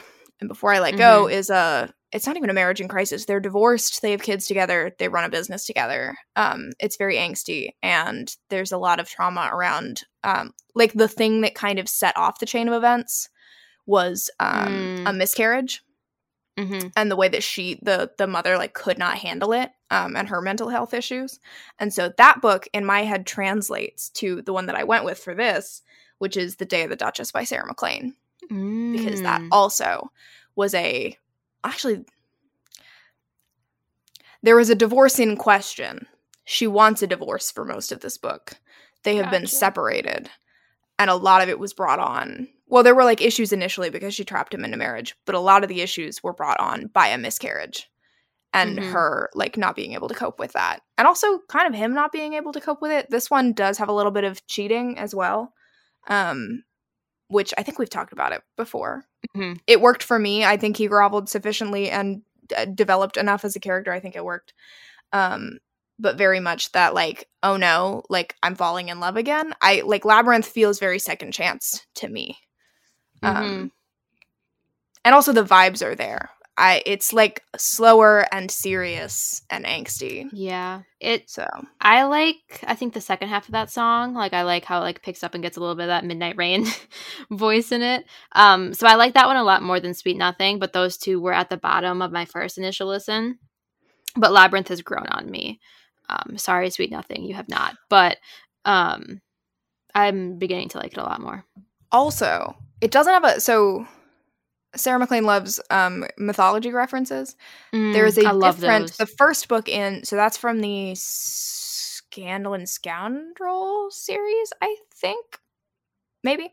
Um the first book and they all have like really really explicit mythology references. The first one is the Labyrinth book. Um The Rogue Not Taken where they like compare themselves to the Minotaur and Ariadne and then they end up he has a, a labyrinth on his estate and they end up like meeting in the Mm. middle of the labyrinth at one point. This one doesn't technically actually have a labyrinth in it, but he does have the oh, I can't remember what they're called, but there's the like seven star. I think it's like the Pleiades or something like that, Mm, the seven stars. And he has built her. He has to take her into this like underground tunnel thing that comes out in this underground cavern that is uh, like beneath the lake and Mm, oh the seventh God. Pleiad like sister or whatever is on the ground and it's like a mirrored ceiling and they have sex in it. It's incredible. It's so and she's like spread out on the ground and the mosaic is on the ground so she's looking up and he's like what do you like he planned Jesus. it Yeah. because she can see it in the mirror. It's incredible. Anyway, so not technically a labyrinth but kind of a labyrinth. Mhm. And again, the like miscarriage like everyone expects me to bounce back. And then uh-oh. Fallen in love again. Uh-oh. Uh-oh. Uh-oh. And and Now to karma. people who have uh-oh'd, it's karma. Karma's gonna come for you. Um I This one love this song too. me. It's so Yeah. fun. I really liked it my first listen. I was just like, this is this is really a lot of people were like, Karma's a cat. I'm like, yeah. Yes. Fuck and what about it? I just loved her saying Karma's my boyfriend, Karma's a god. Like I just thought that was such a I get it. move. Yeah. I mean, I know like probably like cultural appropriation, etc. However, Yeah. it's just so much fun. I will say I've sent my boss Estelle loves the Muppets, and so I have now sent her multiple TikToks of Kermit is my boyfriend, Oh no. and so now when I listen to the song, I do kind of hear Kermit as my boyfriend. Stop. It's awesome. Anyway, Okay. Um to no one's surprise, Bombshell and Heartbreaker and the entire series to come to me is Karma because like I mean Adelaide like we've talked about, she basically is the matchbreaker. She goes and breaks matches of women who are paired with these terrible men. And um I mean the beginning of Bombshell starts out with Cecily getting the ultimate like karma revenge on this man um by tricking him into this was it like an actual maze? Maybe that's another labyrinth. Um they like go they're like outside and they like write something on his forehead while he's drugged yeah. is it oh, I can't remember what it is. It's not like dirty, but it's an insult. yeah everyone was like dunking on him and it was hilarious um and there's a there's a scene not in bombshell which kind of broke my heart but in heartbreaker um he says she tastes like honey so well he says go. she tastes like honey and sin and obviously karma like So sweet like go. honey yeah I kind of struggled with karma actually. Um, I ended up going with I was like, all right, give me because she has that whole line about like, ask me what I've earned, mm, mm-hmm. and um, so that to me was like a heroine or I guess a hero, but like I think every hero kind of has to suffer for me to like him. So I was really focusing on Yeah. a heroine who like has suffered and now she gets like the reward. Like her life Mhm. is good from here on out. So I considered bringing down the Duke by Evie Dunmore. Mm. Um, I considered it. It's a runner up, but the one that I went with was Marrying Winterborne because Helen is just a wonderful person. she is She's just she's just so kind and loving and wonderful. She literally goes and like rescues this girl from a horrible orphanage because she's her half sister even though she knows it's going to ruin her life and her reputation even though she hates her the the father that she finds out is her father. She does it anyway because she's just a genuinely good person. Mhm. And Rhys Winterborne is karma. that man enacts vengeance. and so quite literally Helen's boyfriend is Karma. That man slams that. um her father up against a wall and is like I'm a like I was a butcher's son, like I know how to gut a sheep. Oh my god, I have another Do one. not mess with me. So I think that Rhys Winterborne is Karma. I think that Helen deserves only good things in the world from here on out, and therefore marrying Winterborne. Karma. To go along with that exact vein, um, The Duchess Deal by Tessa Dare. have you read that one? Is that one of the ones? Yeah. Um, Oh my God, he shows up to too. her he like shows up to her father's house and makes him pee his pants. Vigilante He's a vigilante. He's dressing for revenge in his weird little Yeah. cape. That's not normally one of the Tessa Dare ones. That's not my favorite of hers. I liked it a lot, but that's not really what I think about. But you saying about marrying Winterborne really, because he goes to her father's house, shows up like a ghost in the night, and it's just And then like, claims to be a devil, right? yeah, he's like, I'm the fucking devil. Like, you better stay away from her. You're horrible. And he, he knows he's so religious. And he's like, You're going to hell. Yes, it was amazing. Fix and then the she got like um she got everything that she deserved in in a good way Yeah. um by the end of that book because her father was again terrible. So there you have it. Sweet Nothing, probably my least favorite or one of my least favorites.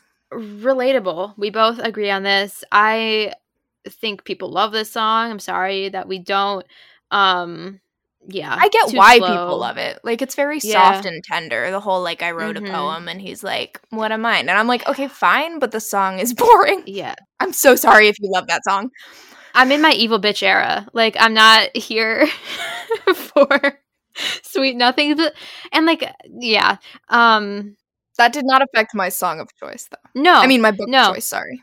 because Kit McBride gets a wife to me really That was one of my runners up. yeah that's mine it like immediately that one i was just like he's too soft for all of this like he's just too soft and while i don't like the song very much i sure do love that book Also the book is kind of sweet nothing. Like there's not a lot of Yes. plot. Not much no happens. just very sweet It's just Yep. delightful. it is and just very soft and i love it That Mhm. was one of my runners up. Um, the other one was How to Be a Wallflower. Oh, and Scandal in Spring. All of those Mm. just like very soft, not a ton Yeah. of plot.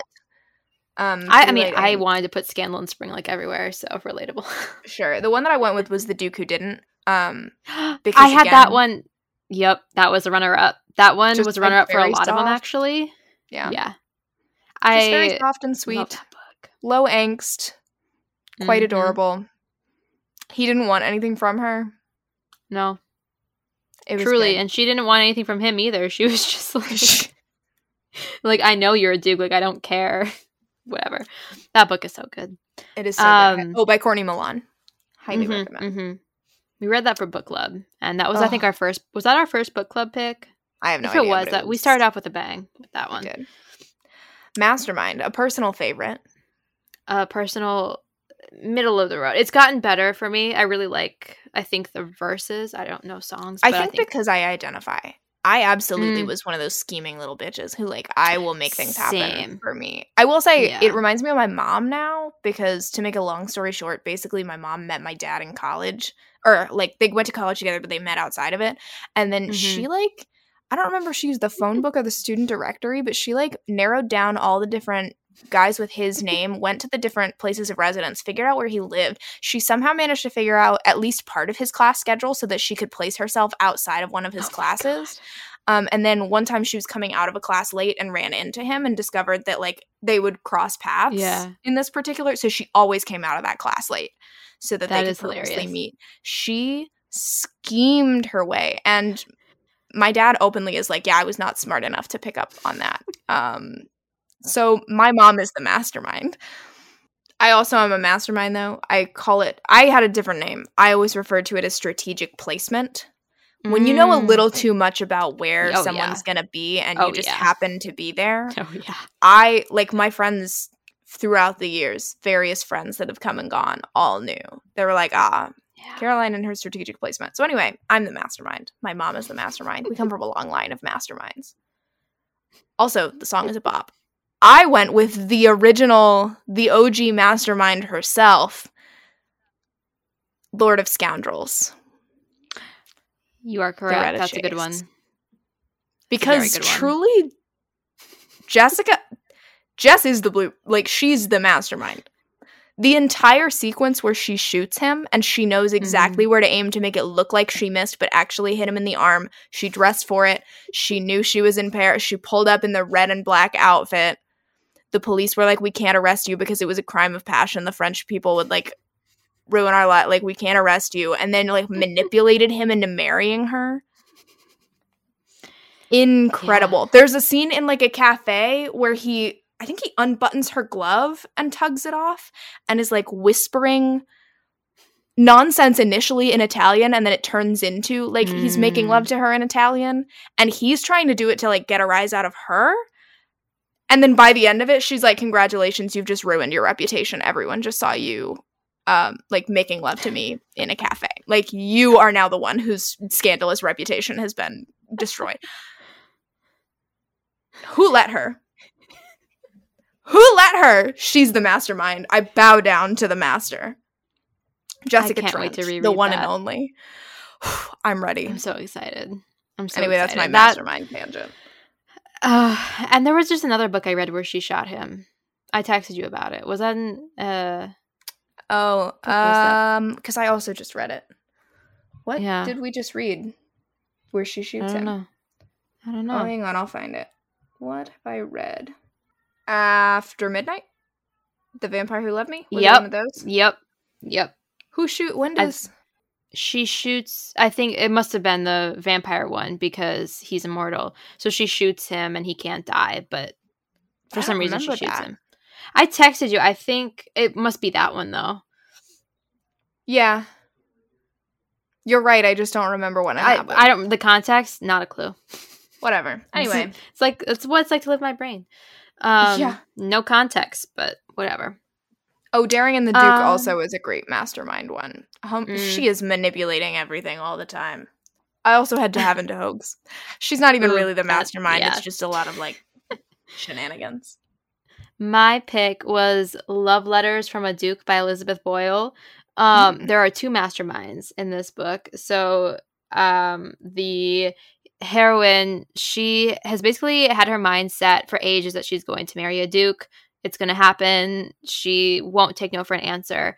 So she starts to write to, well, she tracks down every eligible Duke. She makes, she has a, like a binder, a binder of Dukes. And she knows the ones who are, who are eligible, who are too old, like Me.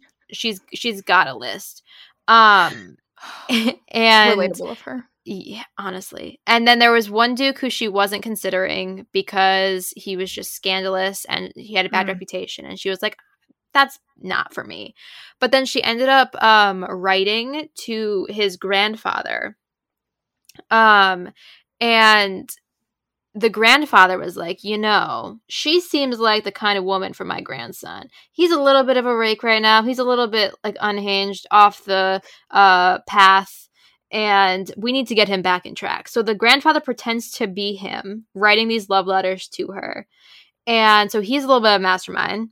And then she thinks that now she's secured this duke, she's got it in the bag, and um, then sadly the grandfather passes away because this was in the prologue. And so the letters stop. And she didn't she doesn't know why they stopped. And this guy comes into his dukedom. He doesn't know that there should be letters he should be responding to. He doesn't want a wife. Um and then he finds the letters and he shows up to her house but he didn't change from when he was like not being a ducal heir like for something something to happen. So he's looking like pretty raggedy.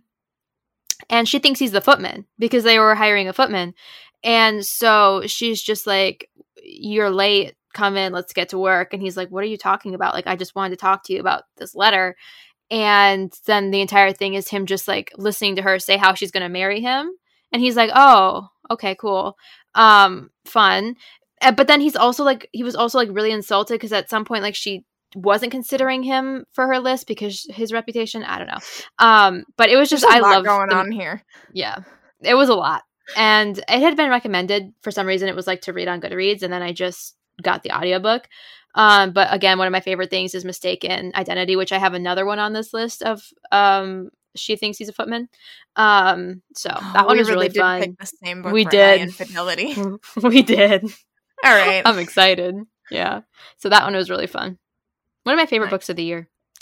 The Great War. Listen, I have a bone to pick with people on TikTok real quick about the Great War. Ooh. Um, I can't tell. Like, I think if you are someone who listened to that song and were like, you understood what the song is about, and then you said, if I just took the chorus out of context, this would be a really good song to like make edits of other characters to.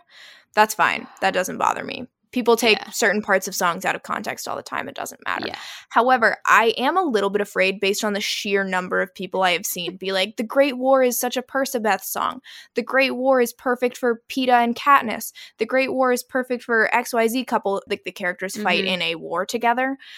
I just have to say, if you understand that you're just taking the chorus out of context, that's one thing. But The Great War is not a song about two people who fought an external battle together.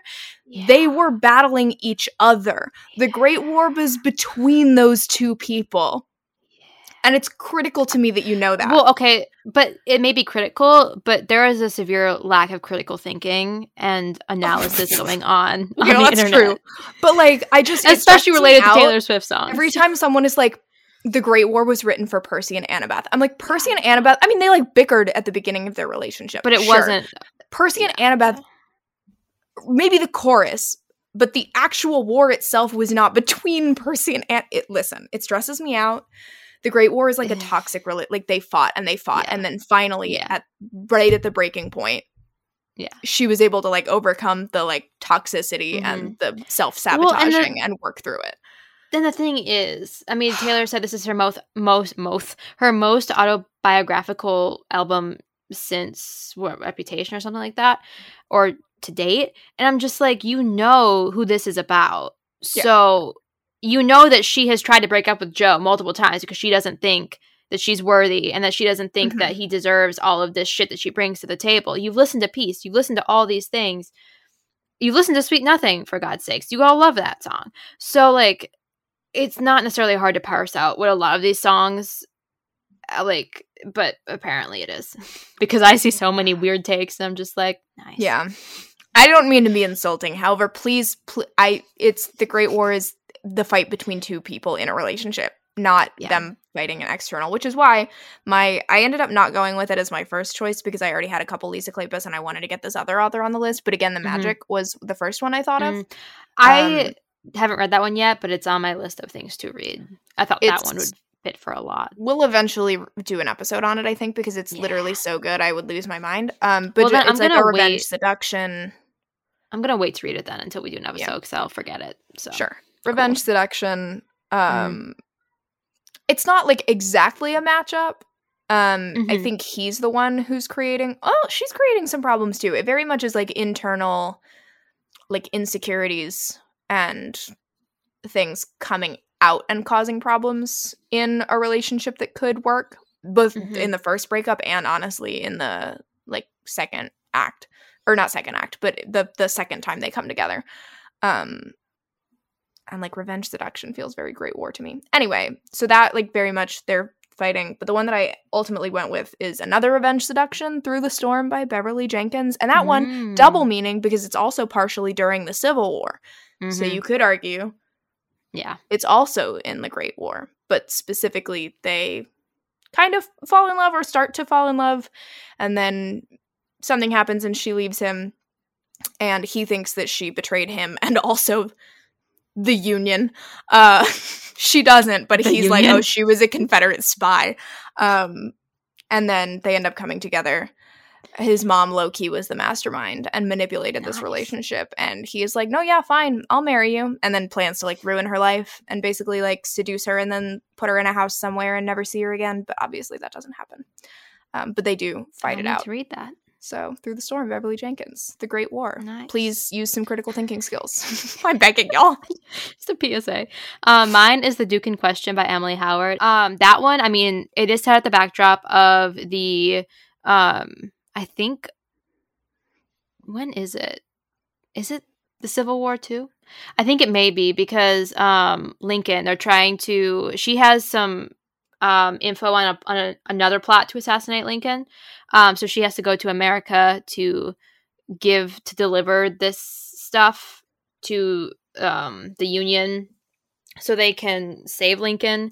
Um, so it's it's, like after I don't quite know where it all fits, but um basically they like she's I think he's a friend of her brother's and she's always had like had a crush on him. She's like, you know, the diamond, but he just has never had time for her. Obviously, he's always been like, but like he never has acknowledged her. Um, he's actually a very big dick at the beginning of this book, and I was like, I accept it and I move on because he can get it.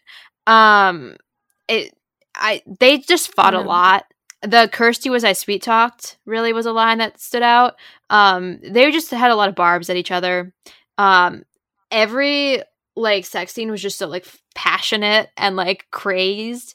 Um, so they were kind of just like at war the entire book because he was an undercover spy and um, he had an ex-wife which was kind of rare so then she they were on a boat for a lot of it and then the ex-wife was there so then she was kind of like dealing with that like jealousy and confusion about his relationship because not many people can get divorced at that time um and yeah that one i just and the cover is red and just kind of like felt i don't know crimson and war-ish mm-hmm. but they were just like at each other's throats the entire time. Another one, if you want, um, would be the, the uh, Kiss a Devil King or Demon King or whatever. By, oh my god! I, I mean, they are fight like they are true enemies. like Kiss of a Demon King. Kiss of a Demon King. God, yeah. yeah. All yeah. right. Mm-hmm. You and your now you're the Immortals After Dark person. I for sure fucking am. That book taken on the mantle. Yeah. Yes. Uh, bigger than the whole sky is the next one. Another one that's just is like at the bottom of my list. Just I think I like good. how it sounds. I just skip it because it makes me sad if I listen to the lyrics, yeah. and I don't want to be yeah. that kind of sad. Yeah, it's like Ronan. Soon you'll get better. All of those. It's taken the mantle of. It sounds very good, like Ronan. If you listen to just like the music, I love how Ronan sounds. But you cannot catch me singing that song on the highway. I will crash. like no. And this one is the same. Because like at the, yeah. my first listen i didn't really like taking any of the lyrics and then i was like wait cool. That's gonna be bad for me to listen to. that's gonna to. leave a mark. Mm-hmm. Mm-hmm. I do you want to go? Oh i was gonna say i chose any duchess will do by tessa dare. I can't really give away why i chose it except for it has one of the most emotional it has one of the most emotional scenes that I've read in a historical romance. Um, the main hero was a rake. You see him in um, A Week to Be Wicked. He is hosting literal orgies and just sins upon sins. It's a sin sandwich in there. And then he's been celibate for a year and he's like completely gotten back on the wagon. And his mother is just like, You need a wife and so she's a mastermind and is like you have to pick one. So then he um is like okay well i will pick the most unsuitable duchess you will ever see.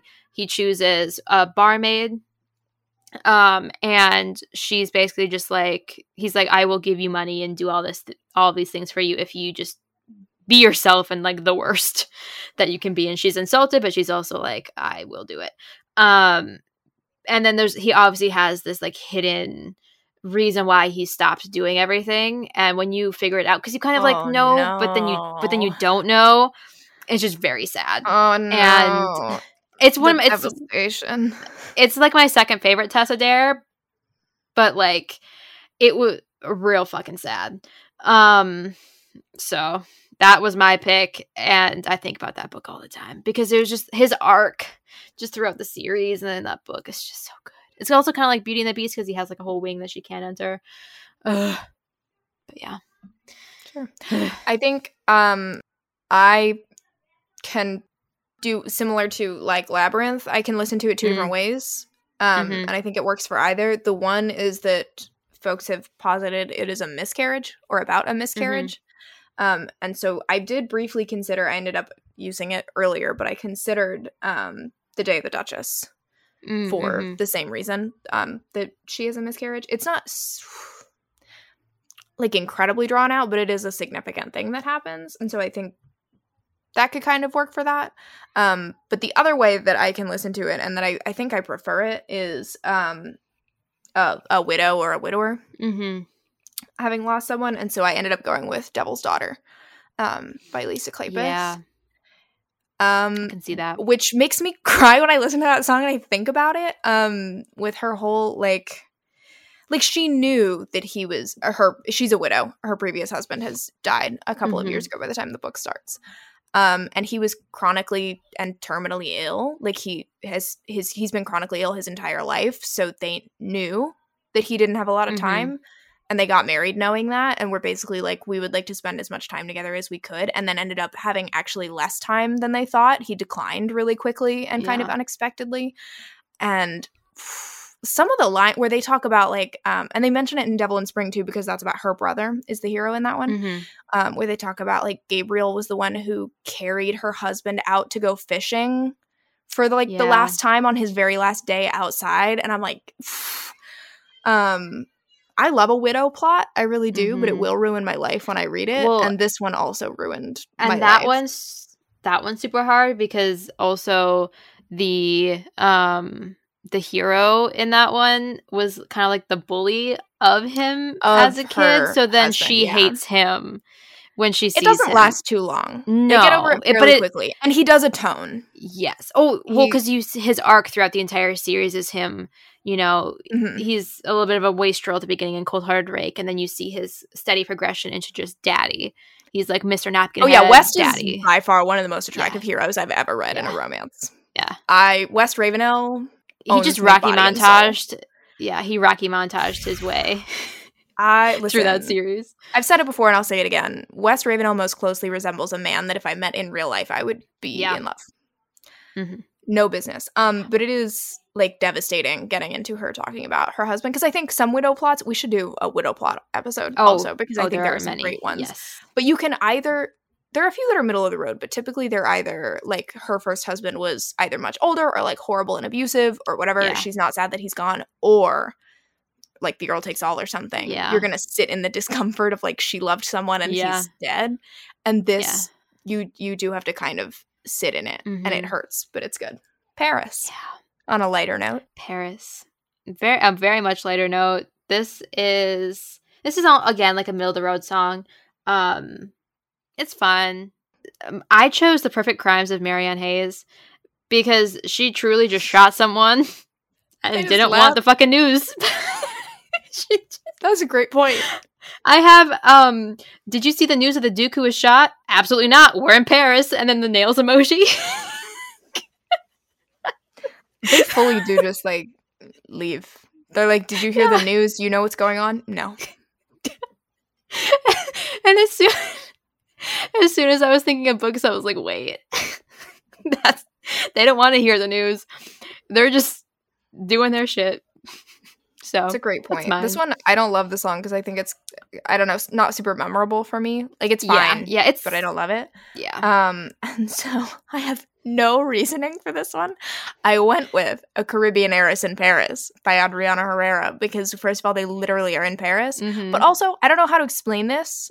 Um, but I do feel like their vibe is also the vibe of the song. I'm to, Um, like, I don't have remember the vibe of the reasoning for it. Yeah. In Paris. I don't know how to explain. Like, it just makes sense in my brain. It Mhm. it's like a satisfy, and again, I don't think I can reason it out. It just it is what it is. You gotta finger bang it out on top of the Eiffel Tower sometimes. yeah, I love that. Uh, high infidelity I'm assuming you also picked the Marquis makes his move. makes his move. Sure did. Quincy. I have never rooted for cheating more in my life than that book. You can, or I don't know if you can act- actively see them, but in my Goodreads like updates of like reading this book, I was just like, cheat, bitch, cheat. Like, I was like, just cheat. I need you to cheat right now. I was so ready for it. Well, and technically, for those of you listening who are a hard no on cheating, it's not cheating. Yes, it's Um, if- it's not. It's not how you think it's gonna end up. Is just No. all I'll say. And you so get like, like I think thirty percent, forty percent, somewhere Mhm. in there. And when I tell you, my jaw was on the ground. I was It was shocked. so, so good. And see, my thing with cheating is I have a lower tolerance for two people being in a relationship and one cheating on the other, and they're both the main characters. Whereas that's not oh yeah, where this cheating would present, you know. Whereas like one person's in a relationship and then the other character, like leap year, they didn't physically cheat. Emotional cheating happened because, you know, they're on this road trip and whatever. I love leap year. So like I have a better tolerance for that. But in this one, I was just rooting for her to get absolutely railed by her footman. And You know, so was she. And I had a marvelous time because I, I didn't know how it was gonna I didn't know how it was gonna end up. I didn't know how they were gonna handle it. And I was not prepared. Mm, yeah, we can't give too much of the plot away No. for the sake of the twist, but yeah, no, Mm. very much the like he brought me back to life. Yes. And also yes. I, I literally wrote really. that. I wrote he made her feel alive. Um, and that's another mistake in identity because you know Mhm. if you read the summary, he's betray- pretending to be a footman, um, and he's obviously a Marquis. I did have one. Well, which one is? Oh, you know what? Kind of two. Really, only one. Mm-mm. Um, suddenly you by Lisa Kleypas. I also had listed. It's not I quite to put that one cheating, somewhere. but it is like emotional infidelity to a certain Yeah. extent, or not even really infidel. I don't know how to explain it, but it it's the vibes. Yeah, That's so was a hard suddenly one. you. Um, I feel that glitch. I could not tell you what that song is about. I don't even really remember what it sounds like because it doesn't sound it's one good. of my least favorite. It's the, I wrote the sound songs like a mistake. It just it sounds like it was. I a don't glitch. care It- for it. It I know what she was trying to do, but the whole glitch stitch thing just doesn't fit. Like I don't think of sewing when I think of like a technological glitch, so it just didn't really fit to me. I don't. she was like, I wanna- you need I to wanna- think of so It whatever. but like what I it just didn't really fit the song. I don't know. Like it was a glitch. 5 seconds later I wanted to something with a stitch like I it just wasn't for me. Um and it also just sounded kind of funky. like Sure. like a mistake. So this one was really hard. Um basically just like I kind of narrowed it down to like not supposed to marry you, like a glitch in the plan. Um it could have been like uh fake dating, could have been one of them. Um stuff like that. I had a few, but I think I ended up doing Gentleman Seeks Bride by Megan Frampton. Basically they're just in like a sex deal um she had her reputation was ruined in like a past book but she wasn't actually ruined so she just wants to know the glories of sex. And um he needs Classic. an heiress. Yeah i know. And she used to be of like the ton and so she has connections. He needs an heiress. Um and they weren't supposed to fall in love obviously they're never supposed to fall in love um, I really liked that book because it was one of the first ones. Sans another Megan Frampton in the first book and a few others, um, where both of them are working working class at the end. They both just have professions, and I really liked that because you don't see that a lot in historical. One's normally like nobility or something, but um, they both just had professions and were just not necessarily like we- like wealthy. They were just making their living. Um, I also had this Earl of Mine by Kate Bateman. Um, that was another glitch because she went to this jail. She needed to get an inheritance, and to do that, she needed to be married. Her whole idea was let me go to this jail, death row. I will marry one of these men, and he will be killed, and then I will be a widow. And I said that really weird. Widow. He will be a widow. No, I will be a widow. I can do it. she was I like, I will be a widow. I can get my money, and we'll be golden.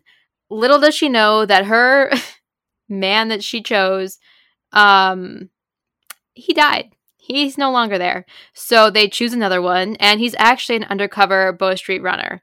And he's just kind of going along with it. He's like sure i'll get married whatever. And so she gets married. She goes along with her day thinks that he's getting killed and he's obviously not. They meet a week later at a ball and she's like what are you doing here? And they are thus forth married and um try to either like get divorced but also work together to solve something. Um one of my favorite scenes was like of books i've read it was just he took the wedding ring that he gave her he put it around her nipple and he just like sucked it. It was crazy. I don't know. I loved it a lot. That book was very very fun. And then i also had um, lady be reckless by megan frampton. Um, that was more of she meant to marry his brother i think he's the bastard um, and then she was like i will um, try to get you a wife so he thinks better of me. And then she ends up with him. That could have also worked for Antihero a little bit. Um, it's an older book, but I really liked it. She was kind of um, stuck up and hoity toity, but slowly learns that she's not the best. So that one was fun. I again don't really know what the story of this song is. I tried. I read the lyrics. Yeah. You lost me a little, except for the like, oh whoops. I was supposed to, you know, like Yeah. no strings, get over you. Actually, you could kind of go with Nobody's Princess by Erica Ridley as a like no strings, let's just hook up and part ways. hmm Um, so maybe on the spot. It doesn't quite fit the vibes, but well, they're like we were just supposed to be friends.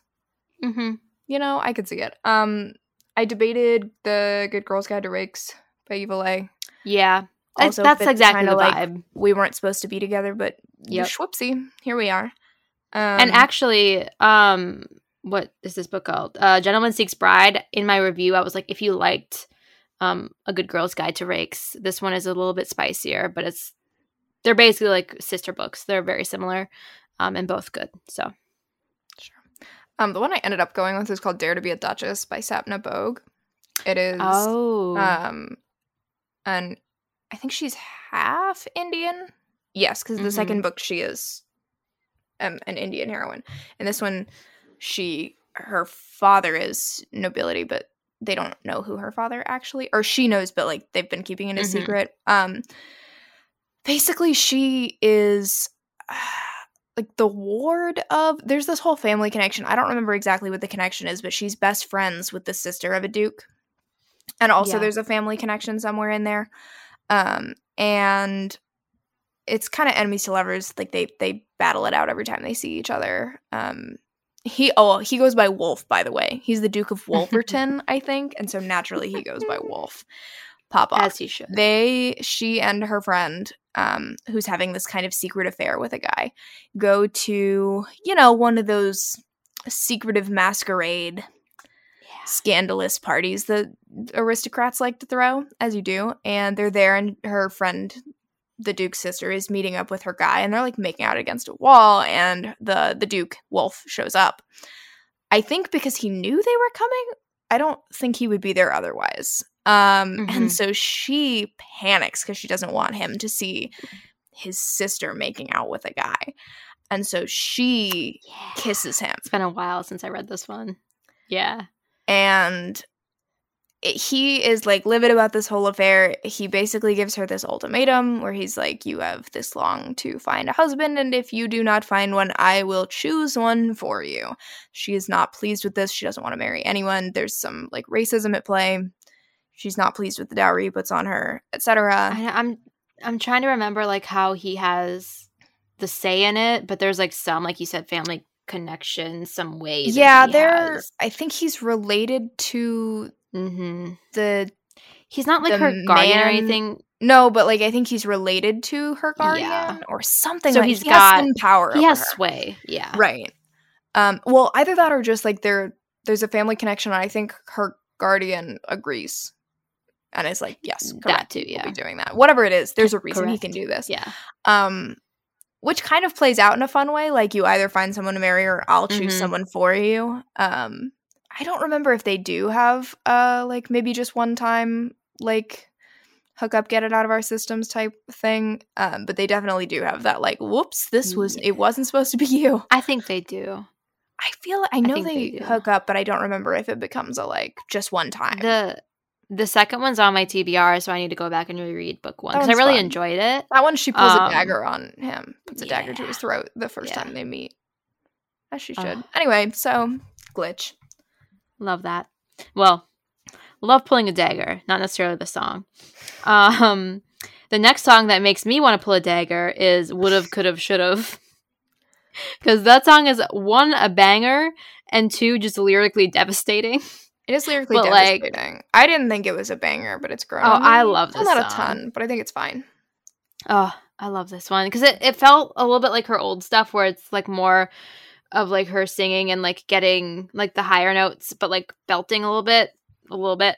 Um, but this one was it basically was screamed like ruination to me. Um, so like any uh, heroine that got ruined and was like looking for her innocence and stuff like that, um, which is a perfect equation by Elizabeth Everett. Um, I mentioned the other one in the series or the third one in the series earlier for Midnight Rain. Um, but this one basically she gets ruined young. Um, ba- uh, it, sh- the guy tells her that he's gonna marry her and whatnot. She was 19, I think. No, she was even younger. Uh, she was 17 in the song. It's she's 19, but in this one she's 17. Um, she it's not like a she wanted to have sex, but it wasn't like a great time. Um, but then like immediately after, the hero um is the kind of a little bit like the ward of this powerful guy and the guy is also the father of the guy who ruined her um so the grandfather-ish man um he like rails at her and kind of basically like ruins her reputation as just like you can't marry her to the kid. Um she's she's just a floozy. She lured you into bed to get your position. Um and so she basically like all of her mem- memories feel like weapons. She because then the hero um, says like some scathing things to her because he's completely on the side of the old man at the beginning. He has no context to anything and he's just a dick. Um, and a lot of it is just like how she could ruin the promising young man or like how she would ruin this guy if it was found out whereas she's just like utterly de- devastated um, and so a lot of the book is just one, him having to atone for the shit that he pulled, um, and how he made her feel because he didn't even realize what he did and how it hurt her so much. Because it's like the ruination was one thing, but his reaction was just, you know, the worst of it. Um, it's one of my favorite books. I love it so much. Um, and she also just looks at sex as like very um the uh, the thing that like it just hurts in the sense of just like the memories hurt of it um because like it caused all of this pain um like emotional pain and so a lot of it is her just having to get more comfortable with that again um but that one was a little bit harder again because like it's not necessarily a romance song so Yeah, that was my. I also went. Um, I need to find somebody who's been ruined. mm-hmm. I ended up going with the Hellion and the hero. Not so much like she wasn't ruined, Mm, but she yeah. um married a very abusive older man. Mm-hmm. Um, so I guess rather than ruination, it was abuse. Um, Mhm. and the whole like second chance of that one is kind of persuasion esque. There was some misunderstandings. People were misled intentionally. She thought that he was like a gold digger, which he was, but like not really. Um, and she ended up marrying somebody else, and he was horrible to her. yeah Um, and I And really specifically think about the scene at the end of the previous book. I mean, the the previous book in the series, The Rebel and the Rake, Mhm. because throughout that book, her husband is still alive. She's just away from him with her friend who is the heroine.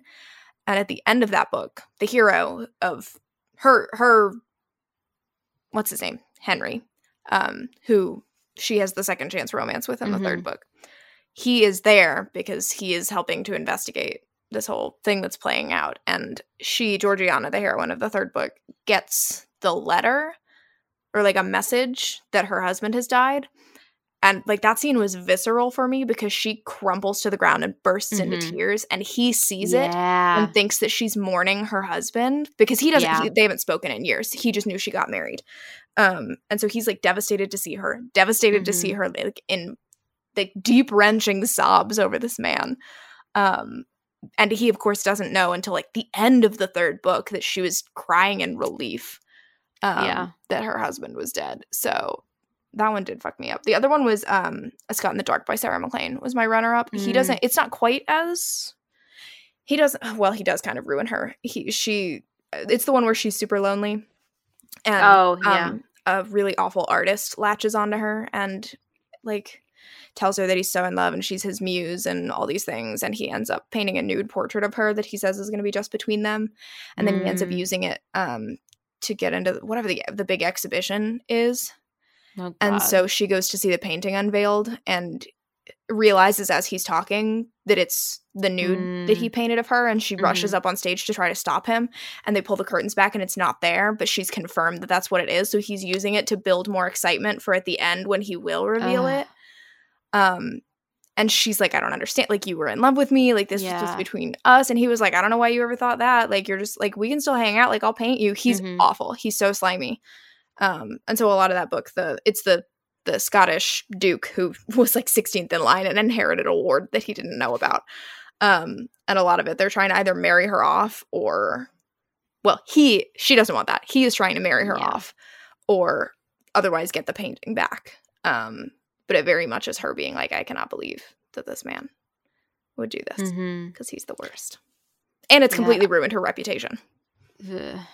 Um, dear reader, Okay. I really like dear reader. Dear reader. This one grew on me. I literally, I think I listened to it and I was like, I have zero clue what that song was about. And then, like, for this, I had to listen to it over and over again because I had to get a book. And then that, I was like, okay, wait, I actually really like this one. So that one has really grown um, because of this, because I listened to it to pair a book. Yeah, welcome. Um, thank you. Because, yeah, it was, it was one that, it was like the end of the album and I was just like, what is going on? And it also took a little bit while to like build up to what she I feel like it's saying. a softer one. I liked it when I It paid is, too. attention to the lyrics. Mhm. I it reads to me as like a self sabotage song. Yeah. And it also has a little bit of the Midnight Rain. Same thing with Labyrinth, the um, distorted voice, which I just freaking love. So that actually kind of sold that song for me. There you go. Um, I'm trying to find what I What was your. I went okay. So this song to me just screams, like I said, self sabotage. Very much the like, Mhm. eh, get out, change your identity, change everything about yourself, ghost people, burn your past life. Mhm. Just pick a place and go there. But then the chorus, you get never take advice from someone who's falling apart. which Mhm. reads to me as like ignore all the things I just said. Like Yeah. none of that is actually accurate. I am falling apart and these are the things that I'm doing and they are not good. Yeah. And also the greatest luxuries the, the greatest of luxuries is your secrets was a specific line. Mm-hmm. So I ended up going with uh No Good Duke Goes Unpunished by Sarah MacLean. Which is it is we I've talked about it at least to you. I don't know if I have on here before. It's the one of the the more green one? controversial. Yeah, it's one of the more controversial Sarah MacLean's because it starts 12 years in the past with her the heroine Mara framing the hero for her murder. Yes. Okay. Um it's one of my favorite Sarah MacLean's. I think it's one of her Mhm. best personally, which I know is probably a really hot take, but uh I think it's a phenomenal book. Yeah. Um and very much Mara, I mean, she has her reasons, and I think she's completely justified in literally everything she does. I will hear no slander about Mara. Um, sometimes she makes decisions that maybe aren't quite great, and I still support her in those because in this house we support women. Mhm. Um, but very much the like she changes her identity, runs away, disappears. She's not doing great. She is doing her best. Um, surviving, not thriving Mm-hmm. and to a certain extent i think it applies to the hero too like the especially the bridge like hiding in plain sight plain sight my fourth drink in my hand desperate prayers of a cursed man like i think it kind of applies to both of them um but specifically mara very much gives me like desert all your past lives and run but also never take advice from someone who's falling apart Yeah. and also, it's got that like slower, heavy vibe that I think Mm-hmm. fits No Good Duke. Goes unpunished. Yeah. This is one of the ones where the book doesn't really fit the vibe with the song, but I picked just kind of like a little part of it. So like I just picked the theme of like advice and like giving people advice and like the secrets and um like if people knew who you actually were, they wouldn't trust your advice and you wouldn't Mm. have what you have. Um, so along came a lady by Christi Caldwell is a My Fair Lady kind of uh, spoof. Um, basically, she is hired by people to make young women presentable for society and um, you know manners stuff like that. And she's hired by this duke to corral all of like his one he's got a lot of bastards. Um he, there, there's a novella that i haven't read yet that's i think about him because he like found a wife and then i think she convinced him to um be a better man. And um so his whole thing was trying to get um in contact with his children. Well his children are living in a mining town um with this very big well the the oldest brother is very big and he is the hottest. The narrator of this book, th- that man just destroyed my soul because he's just a miner. He's gruff, he's dirty, she's very prim, proper, likes to be clean. Um, and he thinks like he knows that she's coming from the Duke, trying to bring him back to town to because he's his heir. Basically, I don't think the um, Duke had an heir, so basically he's n- not an official one, but he's gonna recognize him. Um, and she's actually also a bastard. She's an uh, illegitimate child of another duke or nobleman um, who's not recognizing her, and she doesn't want anyone to know that, obviously, because that wasn't a thing that Mhm. people respected back then. And so she is on this very tedious line of um, having a reputation and not, because like it can always come out and whatnot. Um, and I love that book so much. It's a pretty light book, um, very fun. Uh, My Fair Lady is one of my like favorite um, kind of like tropes to read about. And so this one, like she has to like transform this very big, gruff miner man, but then she has to stay in his mining town to convince him, and then she's just not fit for that life. And oh, I, and like I said, the narrator is so good. He sounds so hot as this big, gruff miner. I didn't know I wanted a coal miner, but I sure do. Uh, you could also kind of use again. It doesn't fit like overall the vibes, but the secrets line "Matter of Temptation" by Stacy Reid Mm, mhm. kind of very much the like you can't you can't let anybody never never let them know your Yeah. next move, um, Yep. or your last move. I guess there was another one I just thought of that was like, ooh, you have a secret well, that cannot come out. There's the Duchess Hunt by Lorraine Heath that also kind of reminds me of a matter of, of temptation. She's got um, a history, and in the past, she um, did some things, and literally it could come out at any time. And she's kind of being like taunted and haunted by it throughout the entire book. Um, and she's his secretary, and she's supposed to be finding him a wife, and she has to be very respected.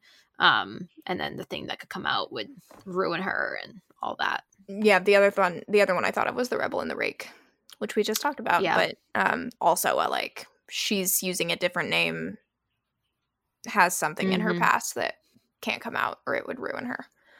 Mhm. Stressful those books. I know.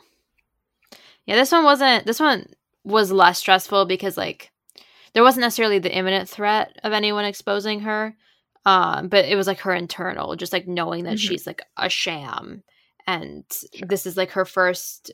This could be like the kickstart of her career, um, because it was a duke who hired her, so like she could have all these noble people, um, hire her if this goes well, and obviously he is a curmudgeon and a stick in the mud and does not want to go to London. Well, I think we did it. Yeah. We Lots sure didn't. So many. Were they all exactly right for every song? Perhaps not, but frankly, I think we did a pretty good job. I think we did too. I mean, that was like I said, super hard. I mean, there were twenty songs. Uh, I mean, some of them just do not fit romance, so it was This is true. Sarah MacLean carried that li- my list on her back mhm. personally. So I'm jealous because I truly was like going through all these books I read. I was like, what would fit? And again, my memory, I was like, I don't know. I don't know how people do these like all the time. Like I'll see people do like pairings of like zodiac or like lyrics, and yeah, I'm just know. like, how you are can so like talented. start with the book and find a song, Mhm, but I cannot. That's a lot just Give me songs and say find a book. mhm. It- but it's also like I can't always even start with a book. Like sometimes I'll Mhm. just like completely That's fair. just like experience the book and not think. And in that sense, I'm like I, I would have zero clue. Um, Well, I've got a, a bonus one since you gave various Ooh. Immortals After Dark pairings. Mm, I was thinking mhm. about the Great War and my frustration with people not understanding that it's between the people was the Great War. mhm. Um, and I was like, what's like a good example? The Cruel Prince. The Folk of the Air series is quite that lit- like series- um the Great Yeah. War was quite literally written about Jude and Cardan. It's actually about them. You can ask Taylor Swift about it. She'll confirm. That series, The like so knuckles nutty. bruised and bloody. The like really visceral like fighting energy. Listen. It's about Jude and Cardan. and a truer enemies to lovers has never existed. It never has. And they have that like the really good like I reached for your hand all throughout the Great Yeah. War, where like they're fighting but they're still supporting each other in a weird, twisted. Listen, You know what other one would work? Hmm. Exile. Get out of my face. I actually, I saw like an animated video somebody did to that song with Jude Yeah. and Cardan, and it Yeah. now every time I hear the song, I'm like, oh, well, time to cry. It's um, I actually When really I tell you- that series. Yeah. We can I'll sure do an episode on that series. It's not even like a I- romance. The romance is very much the B plot, but I love it so. It is, much. but it worked. It worked. My fr- my friend told me to read it. I think in like early stages of the pandemic, maybe. yeah, Um, that's when I did. and that third book, when things happened, I was like voice notes galore. I was losing it. I I I read those books in like three days. I- yeah, it was like yeah, a it was a a straight audiobooks back to back. Yep. It was. I did the audiobooks too. Mhm. Inhaled. Anyway, um, honestly, a lot of Taylor Swift songs match Jude and Cardan. They really do. I'm gonna put it. To, I'll I'll put together a whole playlist. It's fine. I have a lot of feelings yeah. about Jude and Cardan, if I'm being honest. Well, I know that was exhausting. That was a lot. that was exact. This was definitely our longest. Oh yeah. Um, I mean, it's 20 songs to talk about. yeah, Makes sense. it's gonna be like this is for Taylor Swift fans. I don't know what to tell you. I don't know how you expected it to be less than the length that it is. Well, I'm exhausted. Me too. But we- we did the I, thing. Yeah, we, I'm we chose the pain on that one. Kermit is my boyfriend, stuck in a loop on in my brain. It's funnier when you imagine Kermit's voice. Or actually, never mind, scratch that. Imagine Miss Piggy's voice singing. Kermit is my boyfriend. I can't do a Miss Piggy impression the way that my dad can. well, you but sure just did. you're so welcome for that. Um, the end. wow. Thanks for listening. Um, long story short, that was a time.